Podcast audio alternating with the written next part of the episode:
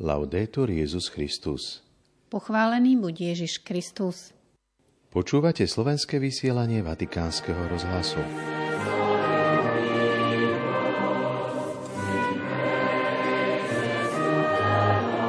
Pri dnešnej generálnej audiencii pápež František pokračoval v katechézach o evangelizačnom nadšení. Dnes sa zameral na Ducha Svätého ako protagonistu ohlasovania. V súvislosti so smutným výročím začatia vojny na Ukrajine vyzval na pokoj v krajine. Včera pápež súkromne prijal ukrajinského sekretára Charity otca Hrynevyča. Liturgickú slávnosť Popolcovej stredy pápež František slávil na tradičnom mieste v bazilike svätej Sabíny na Aventíne. K homilii sa vrátime v budúcom vysielaní. Na sviatok Popolcovej stredy dvadsiateho druhého februára vás so správami z Vatikánu pozdravujú Miroslava Holubíková a Martin Jarábek.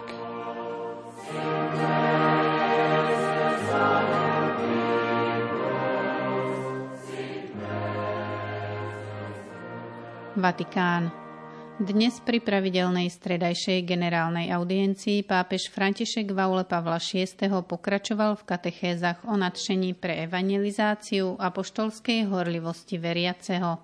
V piatej časti sa zameral na Ducha Svätého ako protagonistu ohlasovania. V súvislosti so smutným prvým výročím začatia vojny na Ukrajine Svätý Otec opäť zopakoval apel pre pokoj v tejto krajine.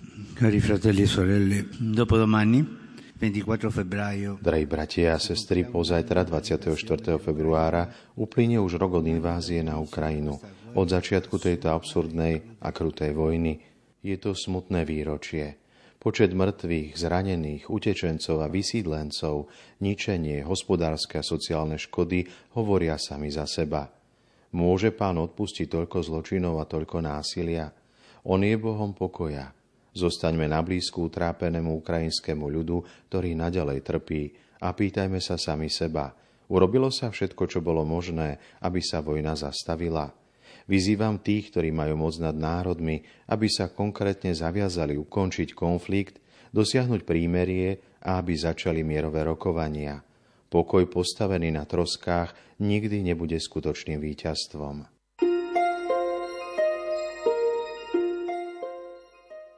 Teraz sa už započúvajme do katechézy pápeža Františka. V našom katechetickom cykle o evangelizačnom nadšení dnes vychádzame z Ježišových slov: Choďte teda, učte všetky národy a krstite ich v mene Otca i Syna i Ducha Svätého. Choďte, hovorí z mŕtvych vstalí. Nie aby ste indoktrinovali alebo robili prozelitov, ale aby ste získavali učeníkov. To znamená, aby ste dali každému príležitosť prísť do kontaktu s Ježišom, spoznať ho a slobodne ho milovať. Choďte a krstite. Krstiť znamená ponoriť, a preto skôr ako označenie liturgického úkonu vyjadruje životný úkon. Ponoriť svoj život do Otca, Syna a Ducha Svätého. Každý deň zakúšať radosť z prítomnosti Boha, ktorý je nám blízky ako Otec, ako brat, ako duch, pôsobiaci v nás, v našom duchu. Byť pokrstený znamená byť ponorený do Trojice. Keď Ježiš hovorí svojim učeníkom a tiež nám choďte, neodovzdáva nám tým len nejaké slovo. Spolu s ním nám odovzdáva aj Ducha Svätého, pretože len skrze neho, Ducha Svätého, možno prijať Kristovo poslanie a uskutočňovať ho. Apoštoli zostávajú zo strachu zatvorení v hornej miestnosti, až príde deň Turíc, kým na nich zostúpi Duch Svätý. A v tej chvíli strach zmizne a svojou mocou títo rybári, väčšinou bez vzdelania, zmenia svet. Ale ak nevedia hovoriť, je to slovo ducha, moc ducha, ktorá ich vyvedie von, aby zmenili svet. Ohlasovanie evanjelia sa teda uskutočňuje len v sile ducha, ktorý predchádza misionárov a pripravuje srdcia. On je motorom evangelizácie. Objavujeme to v skutkoch apoštolov, kde na každej strane vidíme, že protagonistom ohlasovania nie je Peter, Pavol, Štefan alebo Filip, ale je to Duch Svätý. Aj v skutkoch apoštolov sa spomína kľúčový okamih z počiatkov cirkvi, ktorý nám môže tiež veľa povedať. Vtedy, rovnako ako teraz, popri úteche sa vyskytovali aj súženia, dobré i menej dobré časy, radosti sprevádzali starosti, oboje. Najmä jedna z nich, čo robiť s pohanmi, ktorí prišli k viere, s tými, ktorí nepatrili napríklad k židovskému národu, boli alebo neboli povinní dodržiavať predpisy Mojžišovho zákona. Pre týchto ľudí to nebola žiadna maličkosť. Vytvorili sa tak dve skupiny, a to medzi tými, ktorí dodržiavanie zákona považovali za nevyhnutné, a tými, ktorí ho za nevyhnutné nepovažovali. Aby to rozlíšili, zišli sa apoštoli na tzv. Jeruzalemskom koncile prvom v dejinách. Ako vyriešiť túto dilemu? Mohol sa hľadať dobrý kompromis medzi tradíciou a inováciou. Niektoré pravidlá sa budú dodržiavať a iné sa vynechajú. Apoštoli sa však neriadili touto ľudskou múdrosťou, aby hľadali diplomatickú rovnováhu medzi jedným a druhým, ale prispôsobujú sa pôsobeniu ducha, ktorý ich predchádzal a zostúpil na pohanov, ako aj na nich. Napokon odstránili takmer všetky povinnosti spojené so zákonom, oznamujú konečné rozhodnutie a píšu: Duch Svätý a my sme rozhodli. Duch Svätý s nami. Takto vždy konali apoštoli. Spoločne, bez toho, aby sa rozdeľovali, hoci mali rôzne vnímania a názory, predsa počúvali ducha. A on nás učí jednu vec, platnú aj dnes. Každá náboženská tradícia je užitočná, ak uľahčuje stretnutie s Ježišom. Mohli by sme povedať, že historické rozhodnutie prvého koncilu, z ktorého čerpáme aj my, bolo motivované princípom ohlasovania. Všetko v cirkvi sa musí prispôsobiť požiadavkám ohlasovania evanjelia, nie názorom konzervatívcov alebo progresívcov, ale tomu, aby Ježiš zasiahol život ľudí. Preto treba každú voľbu, každé použitie, každú štruktúru a každú tradíciu hodnotiť podľa toho, do akej miery podporuje ohlasovanie Krista. Keď sa v cirkvi nájdú rozhodnutia, napríklad ideologické rozdelenia, som konzervatívny, pretože som progresívny, lebo... Ale kde je Duch Svätý? Dávajte pozor, aby evanjelium nebolo ideou, aby evanjelium nebolo ideológiou. Evanjelium je ohlasovanie, ktoré sa dotýka tvojho srdca a núti ťa zmeniť svoje srdce.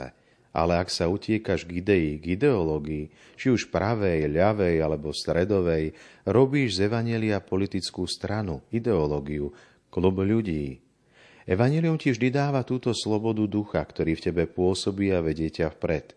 A aké je dnes potrebné chopiť sa slobody evanjelia a nechať ducha, aby nás viedol vpred.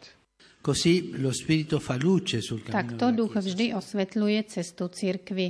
V skutočnosti nie je len svetlom srdc, je svetlom, ktoré vedie cirkev. Prináša jasnosť, pomáha rozoznávať, pomáha rozlišovať. Preto je potrebné ho často vzývať. Urobme tak aj dnes na začiatku pôstu. Pretože ako cirkev môžeme mať dobre vymedzené časy a priestory, dobre zorganizované spoločenstvá, inštitúty a hnutia, ale bez ducha zostáva všetko bezduché. Organizácia nestačí, je to duch, ktorý dáva cirkvi život. Cirkev, ak sa k nemu nemodlí a nevzýva ho, uzatvára sa do seba, do sterilných a vyčerpávajúcich debát, do únavných polarizácií, zatiaľ čo plameň poslania vyhasína. Je veľmi smutné vidieť cirkev, ako by bola parlamentom. To nie. Cirkev je niečo iné. Cirkev je spoločenstvo mužov a žien, ktorí veria a ohlasujú Ježiša Krista, ale poháňaní Duchom Svätým, nie vlastnými dôvodmi. Áno, človek používa svoj rozum, ale duch prichádza, aby ho osvietil a pohol. Duch nás na druhej strane núti výjsť von, nabáda nás ohlasovať vieru, aby nás vo viere utvrdil a aby sme sa vydali na misiu, aby sme objavili, kým sme. Preto apoštol Pavol odporúča: ducha neuhášajte. Modlíme sa často k duchu, vzývajme ho, prosme ho každý deň, aby v nás zapálil svoje svetlo. Robme to pred každým stretnutím, aby sme sa stali Ježišovými apoštolmi ľuďom, ktorých stretneme. Neuhášajme ducha v kresťanských spoločenstvách a tiež v každom z nás. Drahí bratia a sestry, ako cirkev začnime, znovu začnime od Ducha Svätého. Je nepochybne dôležité, aby sme pri našom pastoračnom plánovaní vychádzali zo sociologických prieskumov, analýz a zoznamov ťažkostí, zoznamov očakávaní a sťažností. Oveľa dôležitejšie je však vychádzať zo skúseností ducha, lebo až toto je skutočné východisko. A preto je potrebné ich vyhľadávať, uvádzať, študovať, interpretovať. Ide o základný princíp, ktorý sa v duchovnom živote nazýva prvenstvo útechy pred opustenosťou. Najprv je tu duch, ktorý utešuje, oživuje, osvecuje, pohýna. Potom príde zaiste aj opustenosť, utrpenie, tma, ale princípom, podľa ktorého sa orientovať vo tme, bude svetlo ducha. To je princíp pre orientovanie sa vo veciach, ktorým človek nerozumie, v zmätkoch, dokonca v toľkých temnotách. To je dôležité. Pýtajme sa sami seba, či sa otvoríme tomuto svetlu, či mu dáme priestor. Vzývam ducha? Nech si každý odpovie sám v sebe. Koľký z nás sa modlia k Duchu Svätému? Nie, oče, modlím sa k Pane Márii, modlím sa k svätým, modlím sa k Ježišovi, ale niekedy sa modlím aj modlitbu Pána, modlím sa k Otcovi. A duch? Nemodlíš sa k duchu, ktorý je ten, ktorý hýbe tvojim srdcom, ktorý ti prináša útechu, ktorý ti prináša túžbu evangelizovať a konať misie?